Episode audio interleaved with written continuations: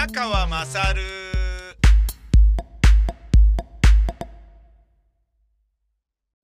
お前の母ちゃん宮川まさるです。おはようございます。えー、おはようございますじゃねえな。もう午後1時3分になりました。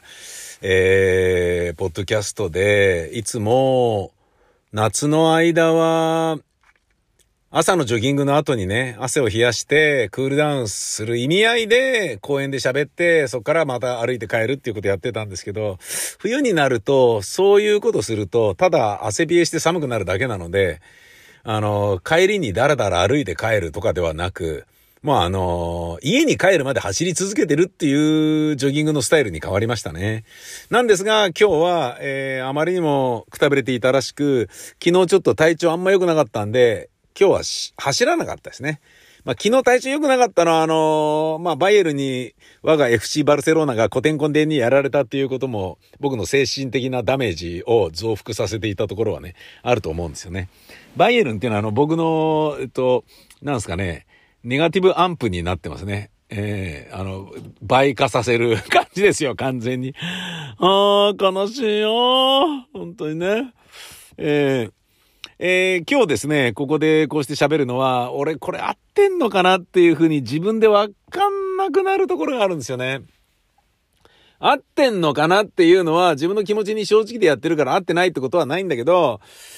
ただ、置かれてる状況と環境、えー、家族構成とかそういったものを考えると、本当に合ってんのかっていうことがどうも気になって仕方ないんですね。具体的にどういうことかと申しますと、えー、まあ一番、あのー、まあ僕のね、えー、と、収入においては、大体、なんだろうな、あの、何分の1かでしかないラジオ番組の出演料なんですけど、やっぱり目立つんで、出演している側の自分がね、それを人からはアイデンティティと受け止められることがありますよね。で、そういう仕事は振られやすいし、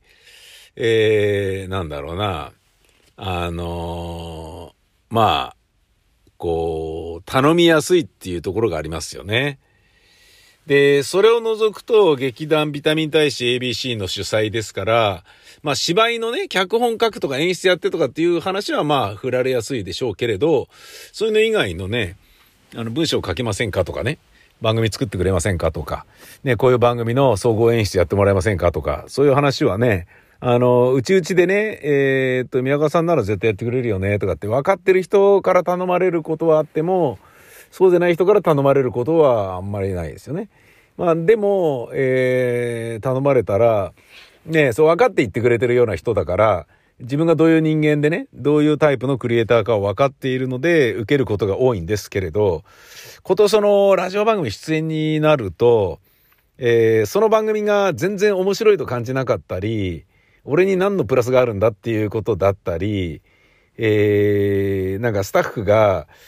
なんだろうな、頭悪そうな人だったり、まあ頭悪そうとかいうのは言い方失礼ですけど、まあ要は、えっ、ー、と、断ったんですよね。うん。で、また断っちゃったなーっていう感じなんですよ。で、仕事がいっぱいあっってね、もう忙しいんだよ、みたいな、忙しくてしょうがないんだよ、みたいな感じであれば、断っても仕方ないと思うんだけど、全然忙しくもないのに、あの、全然忙しくもないどころか、えー、仕事ねえじゃんみたいな感じになって、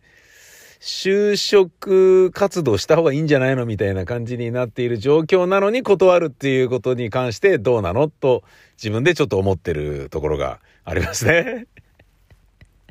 いやもう全然働く気が失せで。でね、俺がこれなんでね、こういうことブチブチ喋ってるかというと、あのー、何が言いたいかというとですね、えー、要は、あの、全然乗らない番組の出演の依頼があったんだけど、それを断ったんですね。うん。で、これ、ここ3年ぐらいのうちに何回か断ってるんですけど、全くやる気が出ないので、自分のモチベーションがね、上がらないものは受けても相手に迷惑かけるだろう、だけだろうから、断るん、断ってるんですけど、その代わり、全然金になんなくても、あんな人の面白いと思えばやるしっていう、まあ、めんどくさい職人仇なところがね、あるんでしょうね。天の、天の弱と言ってしまえばそれまでだけれど。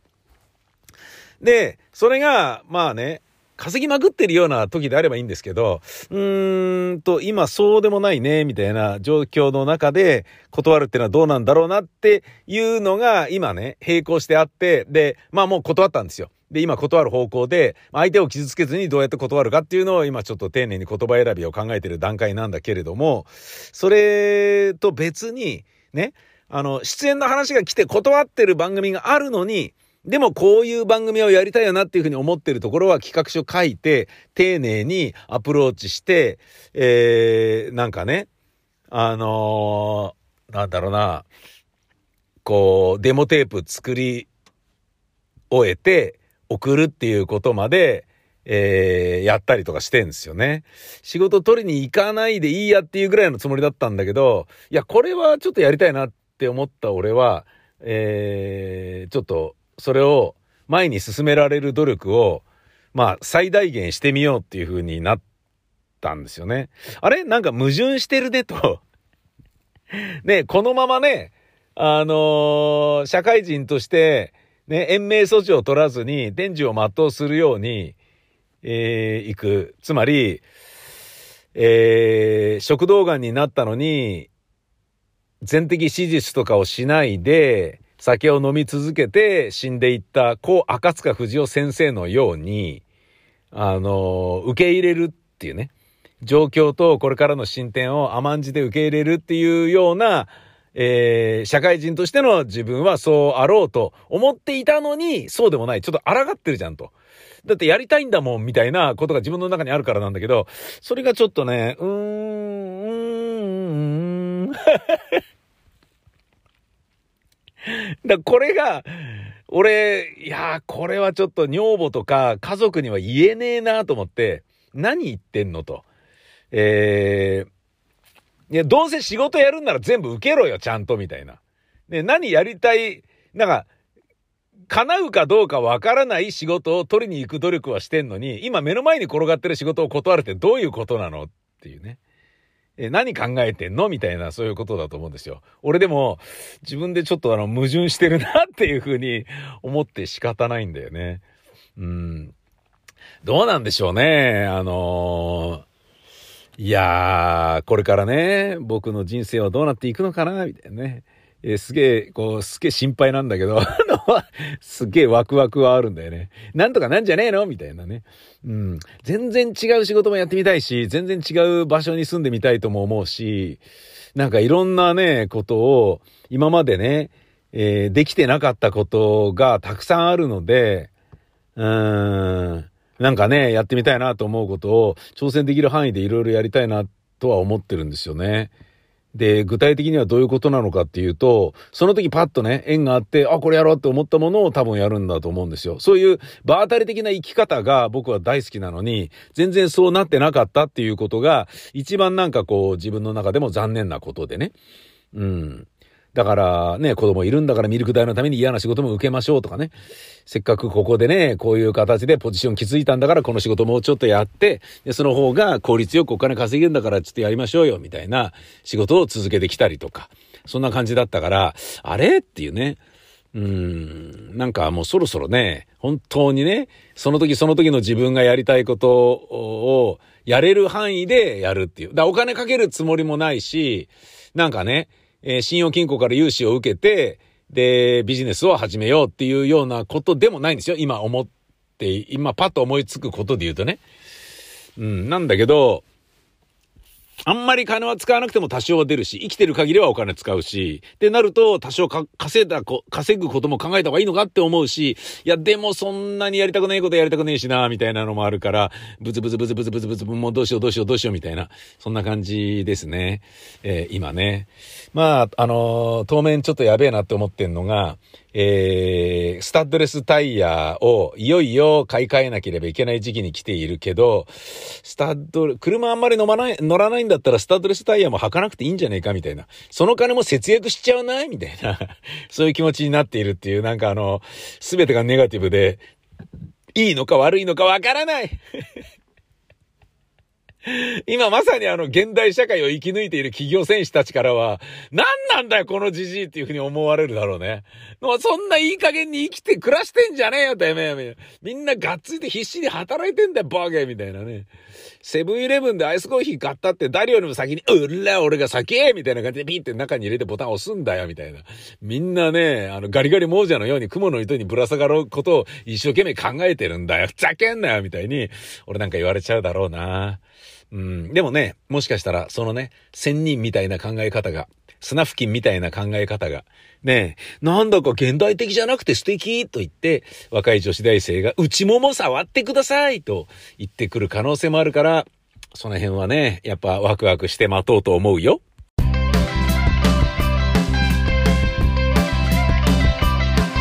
下着の中にそうしてみる。もじゃもじゃしてるね。そうさむれむれのちょんちょんちょん。その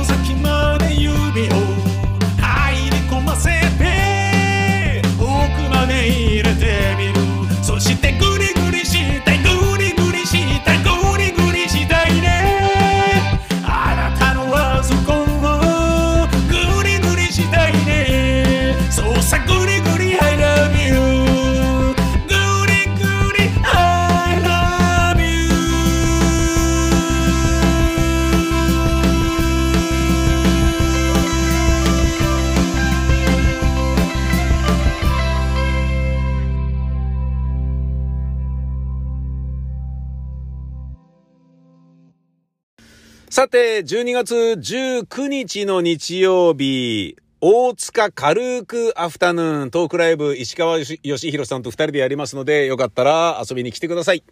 大塚レイサマースタジオで、えー、ビタミセにて前売りチケット発売中3000円です。ビタミセの URL は v-mise.com、v-mise.com です。どしどし待っております。今回の大塚軽くアフタヌーントークライブのテーマは、童心に帰ろう2021。はい。童心に帰ろう2021。まあね、いろいろ今映像ね、えー、取り集めたり、ナレーション録音したりとかやってますけど、大体あの構成は考えたんですが、考えてみたら、これ、あれだね、と。えー、なんか童心に帰るも何も、俺も石川さんも、今の時点ですでに子供みたいだから、なんか童心に帰ろうってわざわざ言うような話でもないんじゃねえかっていうことにちょっと気づいちゃったね。でもそれでもなおかつ、きっと自分も石川さんもつまらない大人になってる部分がね、ある可能性はありますから、あるでしょうから、ね、そういうのも全然ね、忘れた、えー、無知悶々のね、あの、古き良き、ねえ、えー、なんだろうな、バブルでね、なんでも、あの、ほっときゃうまくなんだよ、なんでもうまくいくんだよ、みたいな、ねえ、銀行に金預けるだけで金利が9%あったとかいうようなこと僕の父親言ってましたけど、めちゃめちゃいい時代っていうようなものにね、生きた子供のように、あの、無敵のような、うん、何でも自分の思い通りになると信じて疑わない頃の、え子供のような、えー、そういう感覚を俺も石川さんも取り戻してみるっていう、そういう努力をしてみようと思いますよ。具体的にね、えー、今用意してる映像で合ってるのかどうかってちょっとわかんないんですけど、石川さんは石川さんでまたね、それなりに考えてるらしいので、よかったらぜひ。あ、ちなみに石川さんというのは僕と、内政ボーイズというポッドキャストもやってるので、よかったらそっちも聞いてください。えまずは12月19日、トークイベント、大塚軽くアフタヌーン、同心に帰ろう2021、お越しいただければ幸いです。私も受付立っておりますので、え、よかったらですね、来ていただければと。そして、もうあのー、おでこにピストル撃つのはやめましたんで、えー、引き金引くのやめましたんで、みんなあの、手首でやってもらうことに切り替えましたので、ちょっとあれドキドキするんで、ねえ、この間もね、女性の方とか、なんかこう、怖がってるような雰囲気の方もいらっしゃったんでね。なので、今回は、今回から、ね、えー、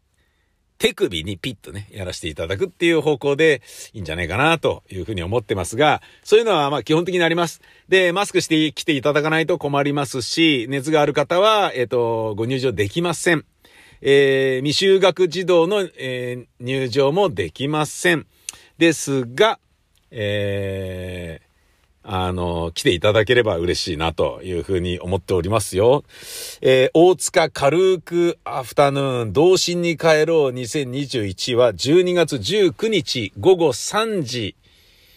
開演で、えー、上演いたします。出演は宮川勝と石川義弘。チケットは v-mise.com ビタミセで好評発売中。来てねーと言えと僕が思った。あれなんかおかしいな、これ。